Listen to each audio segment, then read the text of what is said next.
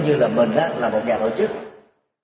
Thì mình có nên thỉnh mời các nhà sư ngoại quốc hay không? Thì để à, trả lời với vai trò mình là một nhà tổ chức đó thì chúng ta thử à, à điểm qua khuynh hướng thỉnh mời các nhà sư ngoại quốc đang là hiện hữu trong một số ngôi chùa thậm chí là một số à, à, chi phái của Phật giáo tại Việt Nam như sau.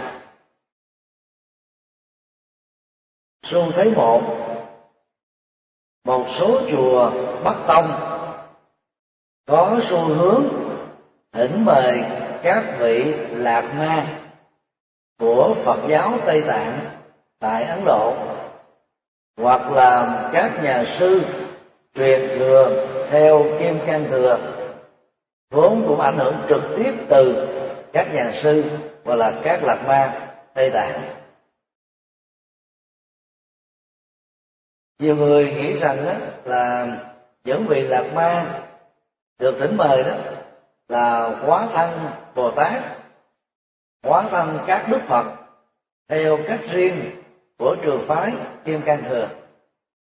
Và do suy nghĩ này đó, họ tiếp tục suy luận rằng là bằng cách làm như thế số lượng quần chúng không chỉ ở chùa mình, rộng hơn là toàn thành phố và toàn quốc, có cơ hội được kích thích đến tham dự các cái à, khóa lễ, bao gồm Mandala và thuyết pháp từ các vị lạc ma này. Chúng ta cũng cần biết rất rõ đó đã từ nhiều thế kỷ, Phật giáo Tây Tạng có khuynh hướng. Những vị à, sư nổi tiếng đó, đóng vai là hóa thân phật, hóa thân bồ tát. Điều này chỉ tồn tại trong truyền thống phật giáo tây tạng và khó được chấp nhận bởi các trường phái phật giáo đại thừa tại ấn độ cũng như là một số nơi trên thế giới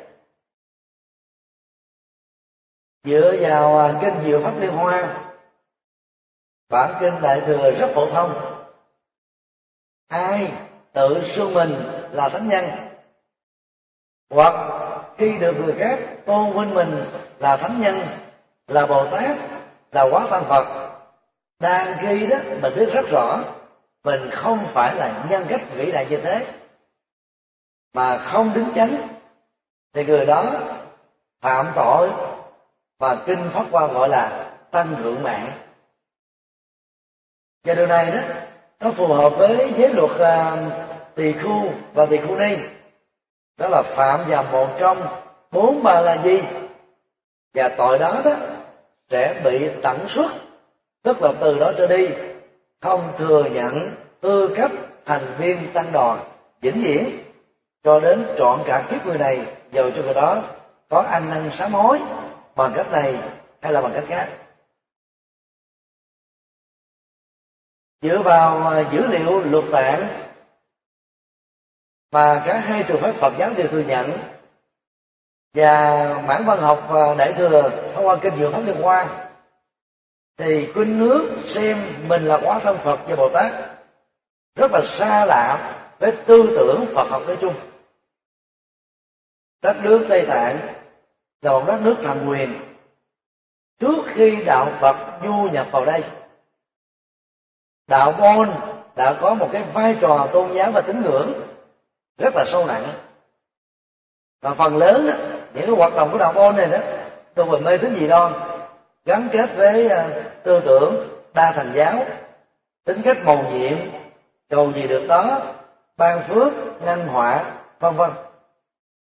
Và cái tương tác giữa tiếp biến văn hóa của Phật giáo với đạo môn đó nó làm cho đạo môn tiếp nhận được những giá trị văn hóa mới của đạo Phật mặt khác đó trong đạo Phật cũng lại thụ động hoặc là chủ động tiếp nhận những tư tưởng của đạo môn và tín ngưỡng dân gian của Tây Tạng vào trong thực tại tâm linh của đạo Phật.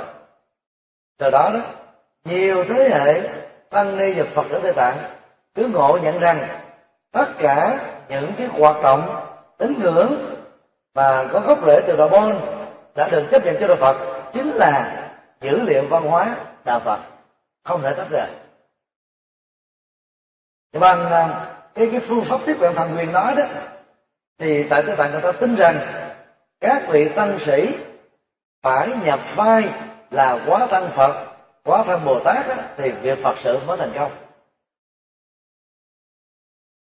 Đức Dalai Lama thứ 14 trải qua 14 đề quá sanh, quá thân thì ngài đó đóng hai vai trò. Thứ nhất là quốc trưởng của nước tây tạng.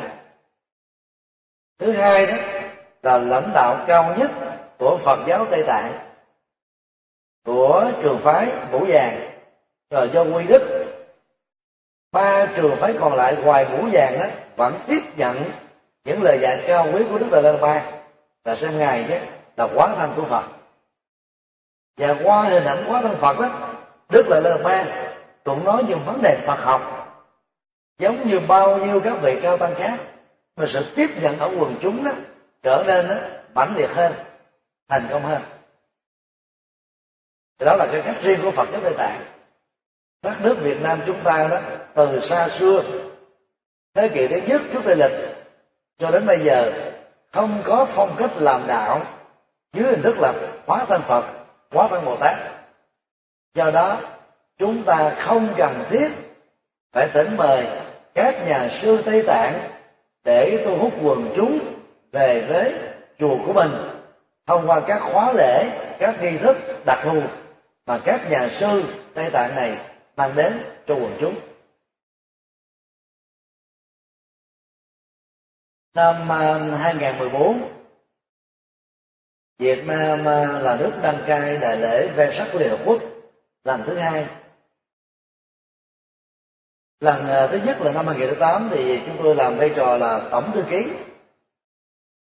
Lần thứ hai được giáo hội giao phó vai trò là phó tổng thư ký đặt rất các bản chính là về hội thảo học thuật à, các đêm văn nghệ xuất bản à, mấy chục đầu sách cho tay sách. À, phụ trách một phần ba của à, chương trình à, triển lãm mỹ thuật. Thì chúng tôi thấy rất rõ đó là một số phật tử ở miền bắc người ta rất là coi trọng là thượng tọa nga quan xuất ba. Mà người ta tôn vinh đó là pháp dương cái này có mặt ở chỗ nào đó, thì quần chúng đổ xô về, tập trung về. Người ta vận động cúng dường rất là mạnh. Người ta nghĩ rằng là cúng dường cho pháp dương thì có phước đức lớn hơn là cúng dường cho các cao tăng. Cúng dường các cao tăng thì có công đức lớn hơn là cúng dường cho các phàm tăng thông thường. Thì bằng cách đó đó, thì phái đoàn hoàng pháp của thượng tọa nha quan rút ba đó đạt được ờ, rất là là là thành công về phương diện tiếp nhận tịnh tài của cộng đồng Phật giáo Việt Nam ở miền Bắc.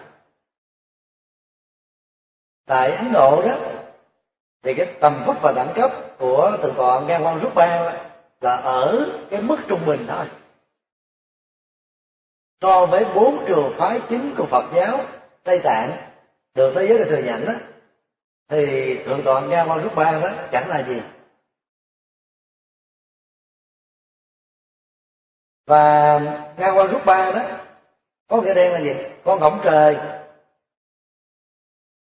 Gọi tắt đó là trường phái Rút Ba. Trường phái này nó có cái gốc đó từ ờ, là Bhutan. Là Bhutan là ảnh hưởng từ Phật giáo Tây Tạng. Nói cái khác thì đây là một chi phái nhỏ, trực thuộc một trong bốn giáo phái lớn, đó là giáo phái mũ đỏ của Phật giáo Tây Tạng thôi mà mình mình tôn vinh vị đó lên làm pháp vương là không thích hợp về phương diện Phật học của đạo Phật Đại thừa nói chung. Trong văn học Đại thừa đó, pháp vương là vua chân lý. Và thành ngữ này đó chỉ riêng cho đức phật thích ca. Và sau này mở rộng cho tất cả các đức phật quá khứ, hiện tại và vị lai. Không ai đủ tư cách nhận mình hoặc là được tôn vinh là pháp vương tức là phật. Và tương tự khái niệm phật sống cũng là một khái niệm không chuẩn về phật học. Vì trong mỗi một hiện kiếp á, chỉ có một đức phật duy nhất thôi và hiện kiếp trên quả địa cầu của chúng ta. Phật hiện kiếp này chính là phật thích ca. Quả địa cầu chúng ta đã trải qua 4,6 tỷ năm và đang ở trong giai đoạn trụ.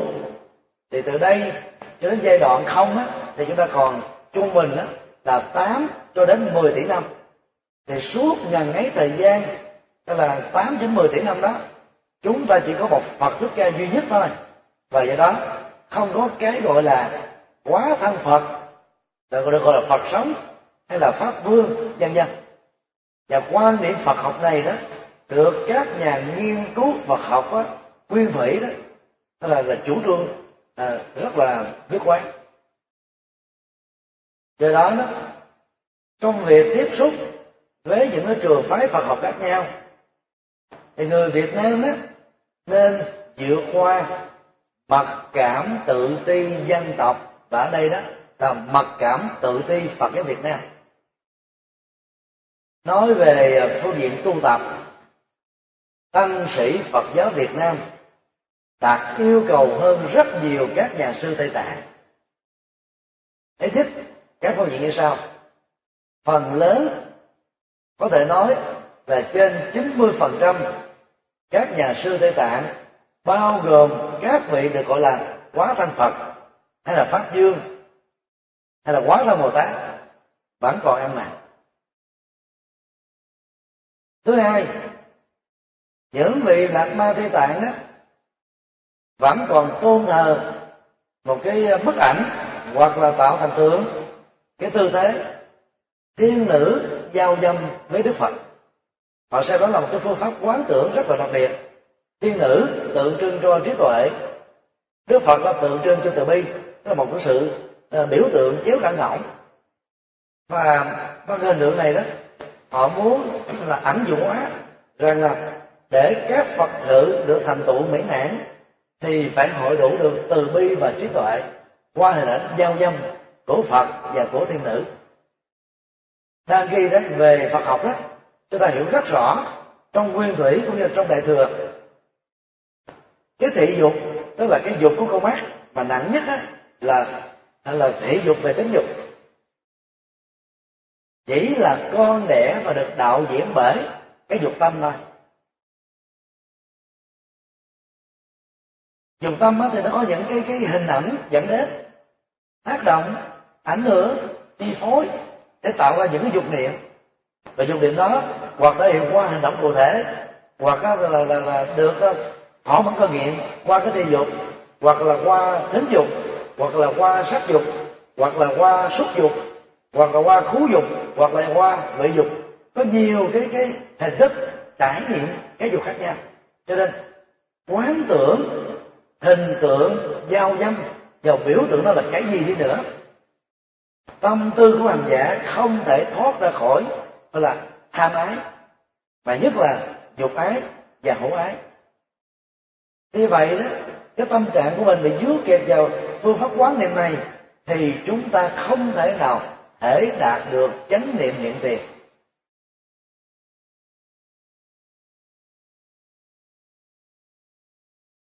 Biểu tượng đó là được chấp nhận trong bốn trường phái Phật giáo Tây Tạng.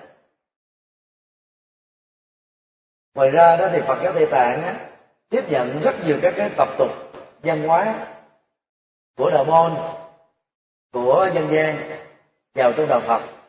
Cho nên yếu tố đa thành giáo đó thì chứa đầy ở trong Phật giáo Tây Tạng. Rất may đó là phật giáo tây tạng đó đã giữ được cái truyền thống à, học phật học giống như là na lan đà trung bình á một vị lạc ma từ lúc mới nhập học cho đến lúc á, tốt nghiệp được cái bằng GC và hiện nay á, một số trường đại học của Mỹ á, chấp nhận là tương đương với tiến sĩ Phật học. Phải trải qua đó tối thiểu là 17 năm đối với người giỏi hai chục năm đối với người có trình độ trung bình. Và trong ngần ấy thời gian học ấy, thì họ đã được học đó là văn học bát nhã gần như là sáu bảy năm. Đề cập đến trí tuệ ba la mật và sáu pháp ba la mật nói chung trung quán luận rồi à, thập nhị môn luận uh, duy thức luận logic học tức là nhân minh luận à, đại trí độ luận và những bản sớ giải và những tác phẩm quan trọng này cũng giúp cho họ đó mở được trí tuệ. Và nhiều cái kiến thức Phật học từ góc độ đại thừa. Nhờ đó đó mà nó nó, nó kéo lại được chứ bằng không.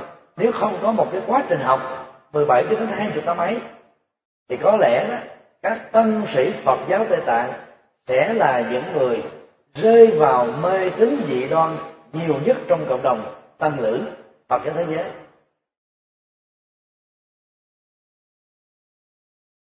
Do đó nếu bỏ qua hết tất cả những danh xưng kêu với hình thức là quá thân phật quá thân bồ tát. Chúng ta sẽ thấy là những giáo lý mà các vị GC, Rinpoche, Quá Thân Bồ Tát, Quá Thân Phật ở tại Tây Tạng hoặc theo chùa phái Tây Tạng thuyết giảng cũng không có cái gì là quá đặc sắc so với các bậc cao tăng hoặc là hiền tăng của cộng đồng Phật giáo Việt Nam. Nói chi là cộng đồng Phật giáo trên toàn cầu. Như vậy, chỉ vì cái mặc cảm dân tộc và mặc cảm dân hóa Phật giáo Việt Nam, một số Phật tử Bắc Tông nghĩ rằng đó, sư ngoại ở đây là sư đại bạn mới là sư xiển. Sư ngoại mới có được cái năng lực để giải quyết được các vấn nạn, nỗi khổ niềm đau, cầu gì được đó, giúp cho mình mua may bán đất, ăn qua tiến chức, tại vì lâu dài và các vị sư đó, ở trong nước Việt Nam đó, sẽ bắt được hoặc là không đủ sức để làm việc đó. Chạy theo Phật giáo Tây Tạng phần lớn là rơi vào cái khuynh hướng này. Mặc dù cũng có những người người ta thích về mặt tông. Người ta đi đến ờ, một đạo Phật mặt tông chân chính thì đó khác. Còn xu thế mà chạy theo để cầu phước báo lớn nhân dân thì đó là một điều cần phải tránh và khắc phục để vượt qua. Xu thế thứ hai đó là trong cộng đồng Phật giáo Nam truyền. Mở một đơn là Nam Tông Kinh. Khác với Nam Tông Khmer ở ờ, chính tỉnh đồng bằng sông Cửu Long. Thì một số chùa có khuynh hướng thỉnh mời các vị thượng tọa, đại đức, hòa thượng của Phật giáo Miến Điện và họ đều gọi chung đó là thiền sư. Và mượn cái cái từ thiền sư của Phật học Trung Quốc mà Việt Nam đã sử dụng như là một thói quen. Để tôn vinh các vị này nhằm là kêu gọi quần chúng Phật tử Việt Nam tới tham dự các cái khóa tu thiền Vipassana, tức minh sát tuệ 7 ngày đến 10 ngày vẫn được xem là một nhân viên có thể chấp nhận được. Nhưng mà điều đáng nói hiện nay đó là đang có một cái xu thế một số nhà sư nam tông việt nam cho rằng đó tiếp nhận giới tỳ khưu tại việt nam á, là không đạt yêu cầu. Cho nên một số vị đó đã tình nguyện sang đất nước miến điện trả giới tỳ khưu ở việt nam tiếp nhận lại giới tỳ khưu mới và tạo ra một cái trường phái. Nếu theo trường phái này mà không tiếp nhận lại giới pháp tỳ khưu của phật giáo miến điện được xem là không hợp lệ thì đây là một điều vô tình tạo ra cái tình trạng là nhục mạ hoặc là mặc cảm tự ti. Phật giáo Việt Nam nói chung và mặc cảm tự ti, trường phái Phật giáo nguyên thủy Việt Nam nói riêng.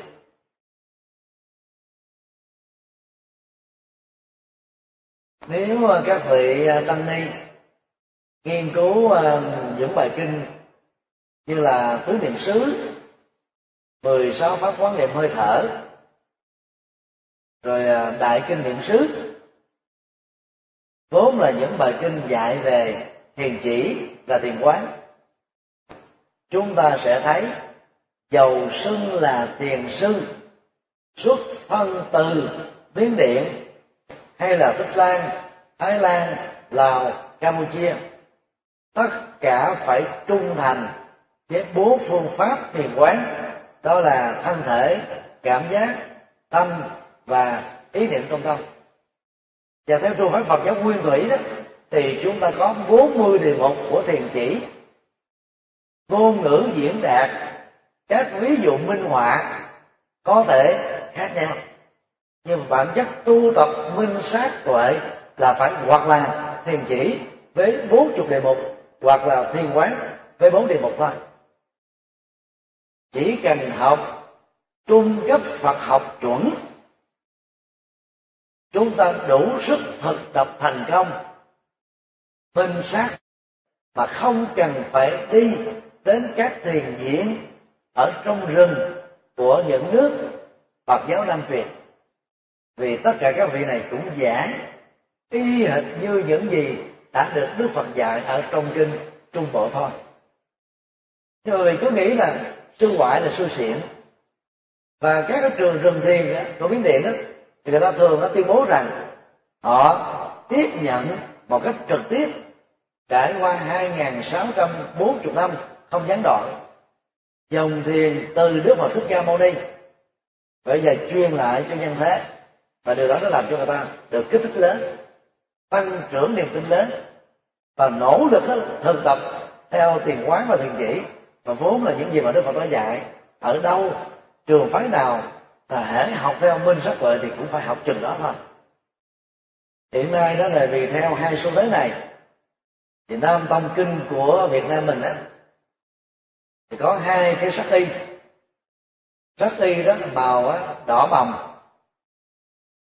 Thì vốn là ảnh hưởng và tiếp nhận cũng như là nhập cảng nguyên si phật giáo miến điện và điều này nó mới diễn ra khoảng à, hai thập niên trở lại đây. Trường phái thứ hai đó có lâu đời hơn là tiếp nhận phật giáo nguyên thủy từ cửa ngõ của phật giáo tích lan. Người có công giới thiệu đạo phật tích lan cho việt nam đó là cố hòa thượng narada, tác giả của quyển đức phật và phật pháp. Hiện nay đó cái, cái số các vị tăng sĩ đi theo trường phái này đó là nhiều. Tại vì nó có một cái ờ, truyền thừa đó gần như là bảy thập niên này. Còn của nếu mà đi theo miết điện đó thì khoảng ờ, hai chục năm rồi. Và đặc biệt là khoảng tám năm trở lại đây thôi. Xu thế đó ngày càng mạnh hơn. Để tổ chức một cái khóa tu thành công các vị ờ, trưởng ban tổ chức và các thành viên tổ chức đó, cần phải thấy rõ một số điều như sau. A à, khẩu vị tâm linh của người tham dự khóa tu là cái gì? Tức là chia làm nhóm tu sĩ và nhóm cư sĩ. Nhóm tu sĩ được gọi lão trong Phật pháp là muốn trở thành là một người thực tập có kết quả để mà truyền đạt hướng dẫn cho Phật tử tại gia thì việc hướng dẫn dành cho họ phải cao cấp hơn. Nhớ Phật tử tại gia giàu tu theo đại thừa hay là nguyên thủy, thì cái công việc mà của họ cần đó là gì? Giải phóng nỗi khổ niềm đau căng thẳng, là sầu bi khổ u não. Để có một cuộc đời tròn đầy phước báo và không bị đắm chìm trên các phước báo đó biết chia sẻ chúng cho những mảnh đời kém may mắn hơn mình. Chứ không phải là để giác ngộ giải thoát. B. Phương pháp tổ chức khóa tu. Phải thích ứng với nhóm lứa tuổi thu hút được quần chúng. Và người tới dự một lần đó có cái cảm giác nghiện và không thể bỏ những lần tổ chức thứ hai, thứ ba trở đi. Tức là nội dung của nó đó, ấn tượng, có giá trị lớn. Cho nên người nào trải nghiệm cũng đều đạt được kết quả tương tự. Do đó đó, họ truyền đạt thông tin giá trị này cho nhau. Và tự động cái khóa tu đó trở nên thành công. C các cái tiện ích hỗ trợ cho khóa tu. Gồm mà phương tiện à, à, nghỉ về đêm nếu khóa tu đó là 24 giờ trở lên cho đến là 10 ngày. Hoặc ít nhất là có chỗ dựa lưng cho buổi trưa.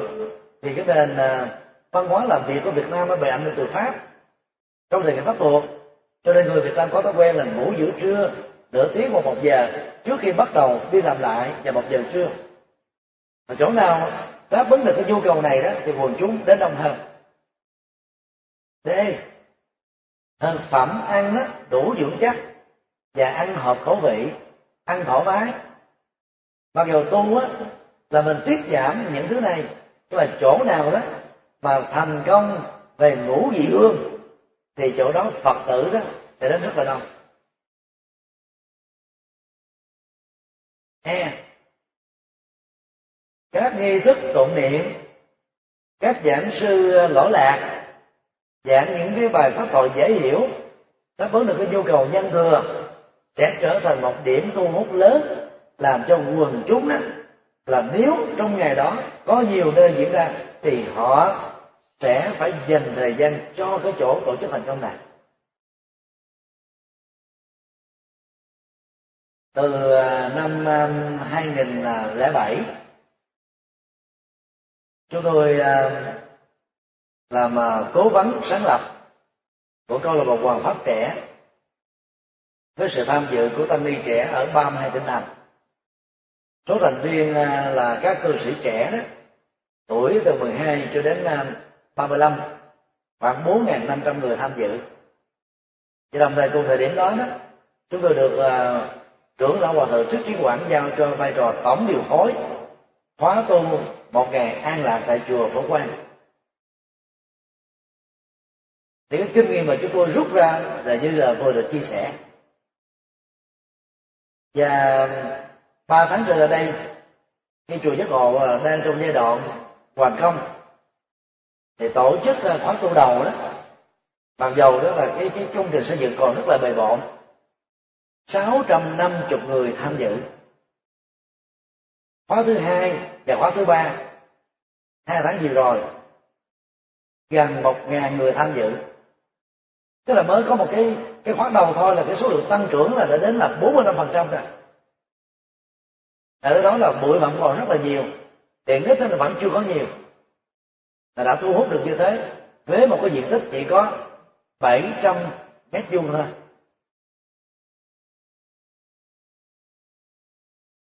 Đâu có cần phải thỉnh mời các vị tự xưng hoặc được tự phong là pháp dương là lạc ma tái sinh là các vị thiền sư lỗi lạc ở nước ngoài gì đâu. Người ta vẫn đến đông chứ thường thôi. Do đó đó vấn đề đó chúng ta phải nương vào cái cái cái cái cái, cái nội lực của mình. Và cái kiến thức tổ chức sự kiện và ở đây là tổ chức khóa tu thì lúc đó đó những nguyện vọng gọi là chánh đáng của phật tử tại gia được hồi đáp một cách đó là có có kết quả. Không cần ai bảo ai người ta sẽ xung phong đến từng người tham dự khóa tu. Cũng xin mở cái một hoạt đơn nhỏ đó với một cái diện tích nhỏ chặt như thế gần một ngàn người có là tối thiểu là chín trăm năm chục người. Trong số đó là 500 người là giới trẻ này. cho nên đến ngày à, à 19 tháng 6 sắp tới tức là 10 hôm nữa. Khóa tu thứ tư sẽ tách riêng ra trở thành là dành riêng cho người lớn tuổi. Từ tuổi 35 cho đến um, uh, còn đủ sức khỏe để tham dự. Và ngày 3 tháng 7 tức là nửa tháng sau đó, đó uh, tách riêng một cái khóa tu dành cho giới trẻ từ 13 tuổi cho đến uh, là 34 tuổi. Hiện nay đó văn phòng của chùa giác ngộ đã đón nhận được sự đăng ký đó. Trong vòng đó là mấy ngày thông báo thôi đã lên đến là 700 người mỗi một khóa tu rồi. Lý do là dồn lại là một ngàn tư. Tách riêng ra đó là là 700 đó là mình đã xài hết cái công suất mặt bằng của chùa giác ngộ này. Cho nên là chúng tôi không dám nói đúng hay là sai. Mà chỉ nói rằng là mình phải xác lập cái cái động cơ của mình, muốn là cái gì. Thì việc thỉnh mời những vị ngoại quốc là có nên hay là không? Tại sao chúng ta không tự tin rằng là người việt nam chúng ta tăng sĩ việt nam chúng ta đủ sức để thu hút quần chúng? Và thậm chí không thua kém và thậm chí là hơn nữa đối với các vị sư ngoại quốc đến từ nước ngoài. Ai tội trì kinh nhiều pháp liên quan thì à, à, chúng tôi xin à, trích dẫn một cái câu chuyện mà phần lớn hành giả trên pháp hoa đều làm lòng đó là phẩm tôn địa dõng xuất. Nghĩa đây có đó là từ dưới đất vọt lên. Thì chuyện kể rằng đó à, rất nhiều các vị bồ tát đến từ các hành tinh khác. Nghe đức phật thích ca nói về đó là khai thị ngộ nhập phật tri kiến. Các vị bồ tát đó rất là động lòng. Thưa thỉnh với đức phật với lòng tôn kính nhất bạch thế tôn xin ngài hãy trao cho chúng con một điều kiện, một cơ hội. Chúng con sẽ tình nguyện ở lại cõi ta bà của ngài. Làm công việc đó là nói dài chân lý của ngài cho các chúng sinh hữu duyên. Chúng con tin rằng là bằng cách làm đó đó, quần chúng ở cõi ta bà này sẽ hiểu đạo phật nhanh chóng hơn. Đức phật thích ca là tán dương thiện chí của những vị bồ tát đến từ hành tinh khác. Sau đó đó, ngài mới nói rằng là, tôi chưa thật sự cần đến.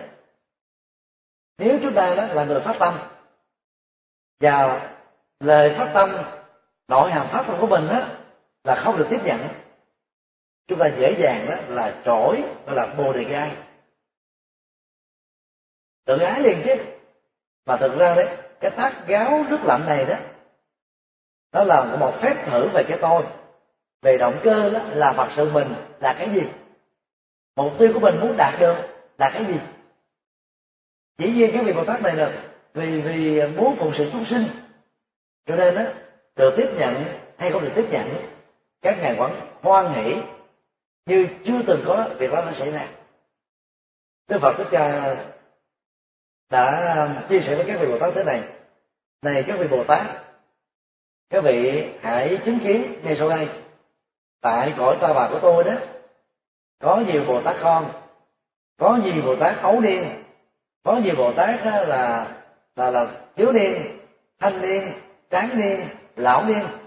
Và trở thành lão thành thật sự. Khi mà được tiếp nhận uh, sự ờ, ờ, uh, muốn dục thì các vị đó đó sẽ dần dà từ việc sơ phát tâm bồ tát trở thành các vị bồ tát đích thực.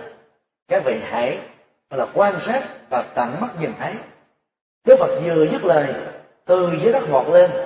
Nhiều vị bồ tát con và tu tập và hành đạo, đạt được thiền định, trí tuệ à, đạo đức, và trở thành những người dấn thân, kinh nghiệm ít, sau đó học hỏi kinh nghiệm, trở thành kinh nghiệm nhiều, và cuối cùng là trở thành những vị bồ tát đạo thành. Độ tức là quần chúng ở cõi ta bà thành công các vị bồ tát chỉ còn có một điều duy nhất phải làm thôi, là tấm tắc khen thôi. Đây là câu chuyện triết lý. Chứ không phải là câu chuyện hiện thực. Thì cái cái thời gian là vài chục chiếc đó xảy ra cho khỏi ta bàn, mà các vị bồ tát này chứng kiến như là ở trong là 10 phút thôi. Cho nên là không nên lý giải các ẩn ngữ, các ẩn dụ, các bài kinh triết lý đại thừa bằng nghĩa đen và chữ trắng. Vì lúc đó, chúng ta sẽ thấy là kinh trở nên quan đường còn đó giải mã với gồm biểu tượng đó. Chúng ta nói gì? Quả đi cầu, ta bà này đó là mảnh đắc tâm. Đức phật thích ca đó, được xem là phật hiện kiếp.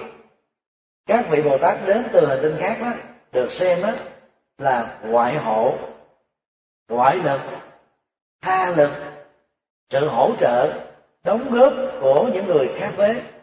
Tức là cái cái tiềm lực vốn có ở trên địa cầu này nếu như đức phật thích ca là người dễ dãi đó thì ngài đã tiếp nhận cái nguồn hỗ trợ từ bên ngoài thôi và do đó, đức phật thích ca trở thành là người dựa dẫm vào cái nguồn tiềm năng và cái nguồn năng lực đến từ các hành tinh khác thôi. Lúc đó, quả địa cầu này sẽ không thể có những vị bồ tát mới, vị bồ tát trung niên, vị bồ tát lão niên, vị bồ tát lão thành và các bồ tát đó là dịu dắt để chuẩn bị dứt sanh bộ xứ làm phật. Đó là một bài kinh triết lý. Kêu gọi chúng ta thừa nhận là trong mảnh đất tâm giống như quả địa cầu, chúng ta có tiềm năng a la hán tiềm năng bồ tát, tiềm năng phật. Cái công việc của chúng ta phải làm là gì? Là cho tiềm năng này khai hoa và kết trái thôi.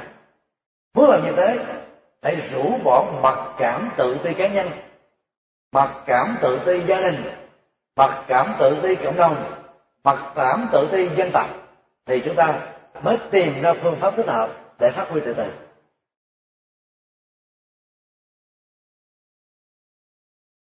rất tiếc là trải qua ba nghìn năm vệ quốc, thế nước Việt Nam mình rơi vào, tức là cái cái chủ giàn của mặc cảm tự ti dân tộc. Chúng ta có tự than giảng rằng là nước Việt Nam đó là nhược tiểu đó là nhận thức sai. Nước Việt Nam lớn hơn nhiều nước trên thế giới về diện tích.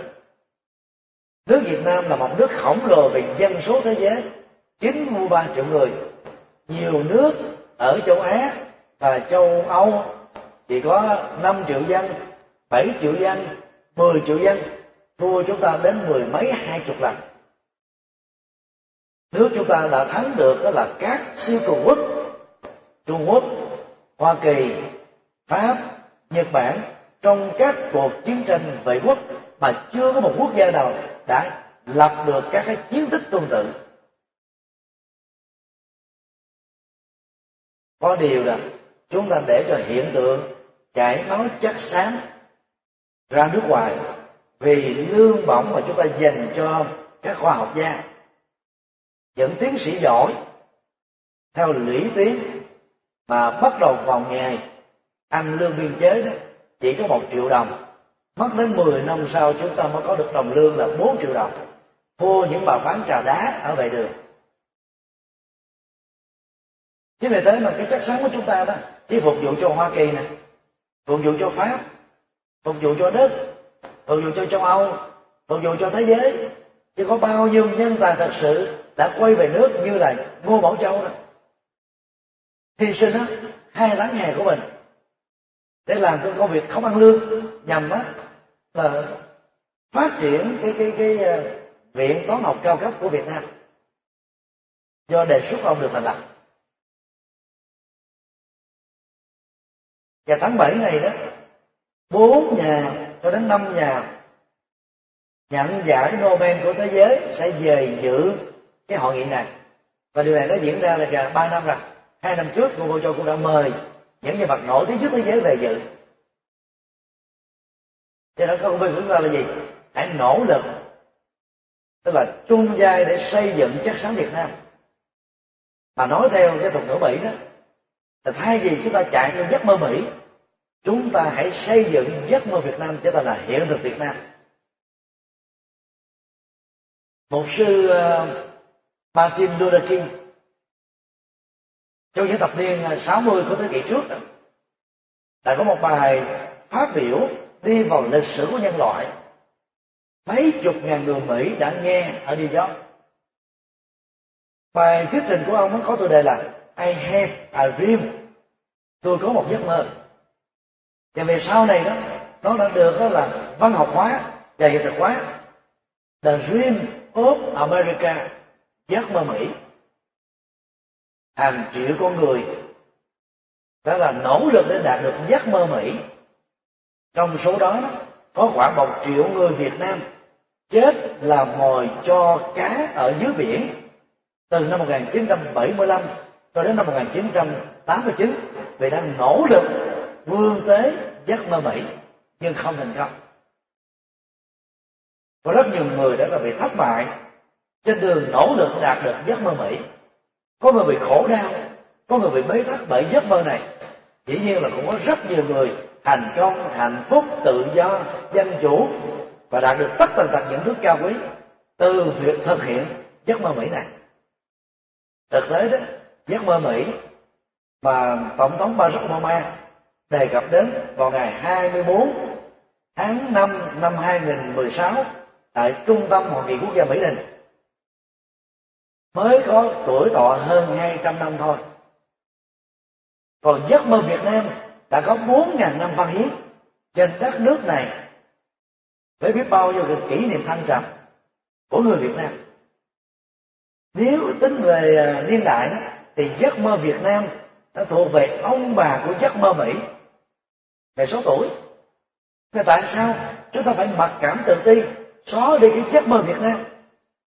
Rồi không chịu nỗ lực chung xây các giới của Việt Nam đã trở thành một hiện thực Việt Nam. Chúng ta bị lệ thuộc vào nước ngoài quá lớn. Có một giai đoạn chúng ta lệ thuộc vào liên bang xô viết. Chúng ta lệ thuộc vào à, trung quốc mạnh trướng bá quyền. Chúng ta lệ thuộc vào hoa kỳ ba chục năm. Trong thời kỳ nội chiến, máu đổ tương ngày với ba triệu người đã bỏ mạng ở hai phía, bao gồm chiến sĩ và thường dân vô tội chúng ta đã lệ thuộc vào các quốc gia khác. Và chúng ta chưa bao giờ mạnh dạn đứng lên từ đôi chân khối óc bàn tay và nỗ lực của giấc mơ Việt Nam và hiện thực Việt Nam. Theo đúng nghĩa của nó. Hiện tại đó một phần trăm nhập siêu của Trung Quốc trên toàn cầu của nước này vào Việt Nam đó, đã chiếm 29,8% tổng số nhập siêu của Việt Nam trên toàn thế giới. Nếu Trung Quốc chơi điểu rút một phần trăm nhập siêu đó ra khỏi Việt Nam, nền kinh tế Việt Nam với 28 29,8% của Trung Quốc đó, đó sẽ giống như là cái tòa nhà thương mại của Mỹ bị sụp đổ lại. Chưa bao giờ chúng ta bị lệ thuộc vào nhập siêu của Trung Quốc như là hiện nay. Năm 2016, chỉ trong vòng 6 tháng đầu thôi, sự nhập siêu của Việt Nam từ Trung Quốc đã tăng đến mấy chục phần trăm so với cùng kỳ năm ngoái. Đó là một cảnh báo đỏ, một bài toán khó cho chính phủ mới của Thủ tướng Nguyễn Xuân Phúc làm sao phải giải quyết được vấn nạn này để chúng ta có một cái nền kinh tế khỏe mạnh không đi vào cái nạn của Trung Quốc không đi từ xe lăn á à, của Liên Xô không đi từ bất cứ một cái cái dụng cụ gọi là hỗ trợ thở nào của bất cứ một quốc gia nào. Chúng ta phải đi từ sức khỏe nội tại của Việt Nam mình. So với uh, uh, Ấn Độ vào năm 1947 khi Anh á, bắt đất dĩ giao trả độc lập chủ quyền cho đất nước này thì không còn một sự lựa chọn nào khác. Thế cho anh là kết thúc. Mahatma Gandhi đó là vận động trước đó là gì? Là chủ trương bắt liên minh. Bao gồm là không hợp tác với anh về giáo dục về kinh tế về chợ búa về tất tần tật mọi thứ. Và sau đó đó Mahatma Gandhi đã, đã kêu gọi các lãnh đạo của Ấn Độ chủ trương một nền kinh tế tự túc. Self efficiency economy system hệ thống kinh tế tự đủ của chính mình và sau mấy thập niên đất nước này đã chế tạo được quả tiễn chế tạo được máy bay trực thăng xe tăng các loại vũ khí tàu ngầm à, máy móc xe cộ tất tần tật mọi thứ không có cái gì mà ấn độ không chế tác được. Cái nền khoa học kỹ thuật của ấn độ vượt trội hơn việt nam ít nhất là 200 năm. Việt Nam độc lập ở miền Bắc vào năm 1945, hai năm trước Ấn Độ. Vì Việt Nam có cái chủ trương là lệ thuộc vào kinh tế ngoại quốc, lệ thuộc vào cái khoa học nước ngoài, lệ thuộc vào giáo dục của quốc tế, chúng ta có nét riêng. Cho nên cuối cùng chúng ta tiếp tục dựa dẫm vào những yếu tố bên ngoài thôi. Và do đó Việt Nam tiếp tục nghèo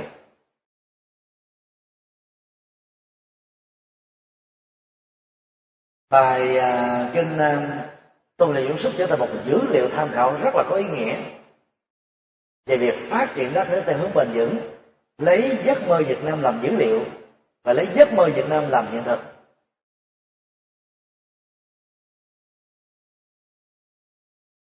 Trong bài phát biểu của tổng thống à, Barack Obama vào ngày 24 tháng 5 nêu trên đó ông có công bố một tin vui là chính quyền của Hoa Kỳ về Việt Nam đó, đã thống nhất rằng là mùa thu năm 2016 này đó, sẽ ra mắt cái à, trường đại học và Fulbright. Với cái giá đầu tư ban đầu đó là khoảng à, vài chục triệu Mỹ Kim. Nhằm đào tạo là các thế hệ tri thức tiềm năng của Việt Nam với một chất lượng giáo dục cao đẳng trong thế giới ngay tại đất nước Việt Nam chứ không phải để cho các em mình đi ra nước ngoài học. Mỗi năm á, Việt kiều Việt Nam á, đưa về trong nước bằng cái tiền hỗ trợ cho người thân khoảng à, trên dưới 10 tỷ Mỹ Kim. Có năm lên đến hai chục tỷ Mỹ Kim. Là tổng số tiền các à, gia đình già, giàu có cho con em mình đi du học và đi du lịch đó nó hơn gấp rưỡi cái số tiền mà người Việt Nam mình đã đưa về trong nước. Như vậy là chúng ta không chỉ chạy máu sắc cắt sáng ra nước ngoài chúng ta chạy máu nền kinh tế qua đồng Mỹ Kim này.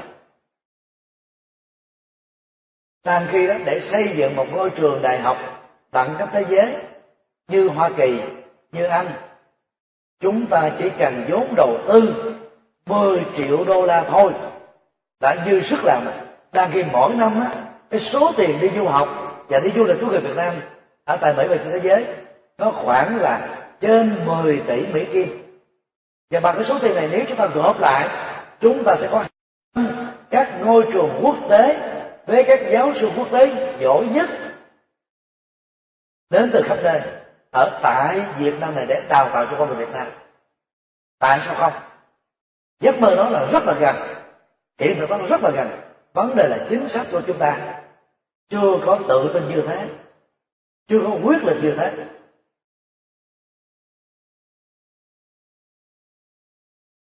Cho nên nói tóm lại đó, nhân cái câu chuyện là có nên thỉnh mời các nhà sư tây tạng, đối với một số trường phái bắc tông, có nên mời các nhà sư miến điện, đối với một số chùa của trường phái nam truyền, người kinh tại việt nam.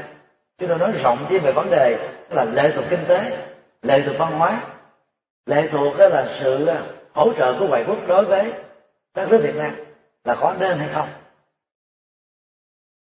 để chúng ta còn suy nghĩ. Tiềm năng phật ở mọi người là giống nhau. Thì giống như là các quần mỏ ở dưới lòng đất đó là vô tận. Nếu như ta khai thác nó theo cách đủ sức để tạo cho nó tái tạo lại, để chu cấp cái cái cái nguồn tài nguyên này cho các thế hệ tương lai. Cho hướng bền vững.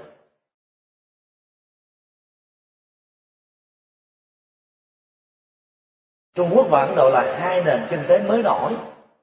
Ấn Độ dễ thương hơn. Trung Quốc lối cá hơn, láo cá hơn Khó chịu hơn Là bất chấp luật pháp thế giới hơn. Thì hai nền kinh tế mới nổi này đó Là nhờ họ tin vào tiềm lực của họ Họ tự sản xuất Họ tự nghiên cứu Họ tự túc vì mọi thứ. Trong có lệ thuộc. Chúng ta phải đi con đường đó Và kinh diệu pháp liên quan đã, chỉ cho chúng ta ít nhất là 21 thế kỷ rồi. Thì kinh này nó có mặt vào thế kỷ thứ nhất trước đây lịch có điều là chúng ta chưa sử dụng được cái chắc sáng của kinh để ứng dụng trong hiện thực ta, để làm cho đất nước Việt Nam trở nên giàu đẹp, Phật giáo Việt Nam trở nên phát triển. Và khi nói đến Phật giáo Việt Nam, khắp thế giới này người ta phải gỡ mũ, gỡ cái cái nón luôn để mà kính chào với lòng bái phục. Tây Tạng có mấy triệu dân Phật giáo Đại thừa Trung Quốc phải học lại Tây Tạng rất nhiều thứ. Tây Tạng du nhập Phật giáo vào nước của mình đó sau Việt Nam đó là là là là, là trên dưới một thế kỷ. Dân số của họ chỉ có vài triệu người và họ có một cái truyền thống Phật học vững như thế sâu sắc như thế đặc sắc như thế. Tại sao Việt Nam không có? Đó là bản lĩnh tư duy thôi chúng ta tư duy nhỏ tư duy hẹp tư duy ngắn tư duy mười ăn liền. Vào thế kỷ thứ 10 thì chúng ta vừa kết thúc cái, cái cuộc à, đô hộ 10 thế kỷ của Trung Quốc. Triều lý được thiết lập về đô từ à, cố đô Hoa Lư cho đến Tăng Long. Chúng ta tạo ra Việt Nam một hình ảnh là con rồng mới thăng rồng con rồng đang bay lên. Biểu tượng con rồng và cháu tiên vào thời điểm tương tự đó, Campuchia đó chỉ có vài chục triệu dân là nhiều thôi. Họ đã xây dựng Angkor Wat, Angkor Thom, trở thành là một trong bảy kỳ quan nhân tạo của thế giới. Trải qua 10 thế kỷ vẫn sừng sững thấp đố với thời gian chính trị của một quốc gia. Cái đó là các nhà lãnh đạo tôn giáo, các lãnh đạo tập đoàn, công ty, xí nghiệp, tổ chức hay là gia đình, vân vân. Do đó đó, chúng ta cần phải đồng loạt có giấc mơ Việt Nam vĩ đại. Để về sau này, con cháu Việt Nam á, hãnh diện tự hào khi, tức là biết được rằng và được người ta sướng rằng mình là người Việt Nam. Chứ không phải mặc cảm tự tin như bây giờ. Cho nên, cái quan điểm của chúng tôi đó, chúng ta không cần thiết phải lệ thuộc vào cái nguồn nhân sự ở nước ngoài dù là tại gia hay cư sĩ. Dù là chính trị, văn hóa, tôn giáo giáo dục hay là các lĩnh vực khác. Mà chúng ta đừng nên đọc tài, đọc tôn ảo thì cái đó rất nguy hại cho sự tiến bộ phải học hỏi cái hay. Nhưng mà chúng ta phải làm cho mình có cái hay ngang bằng, hoặc là cái hay hay hơn những cái hay mà thế giới đang có. Đã có hoặc là sẽ có. Thì bằng cách này đó Phật giáo Việt Nam mới có chỗ đứng vững với lòng kính trọng của cộng đồng Phật giáo thế giới dành cho mình. Chúng ta trở thành một truyền thống tâm linh lớn, chứ không phải một truyền thống lệ thuộc gần như là 90% của Trung Quốc. Qua bốn tông phái, tịnh độ tông Thiền tông mật tông, pháp hoa tông, như hiện nay đâu chúng ta không có một đạo phật việt nam mang phong cách riêng. Đó là điều rất đau lòng. Xin yêu cầu nhé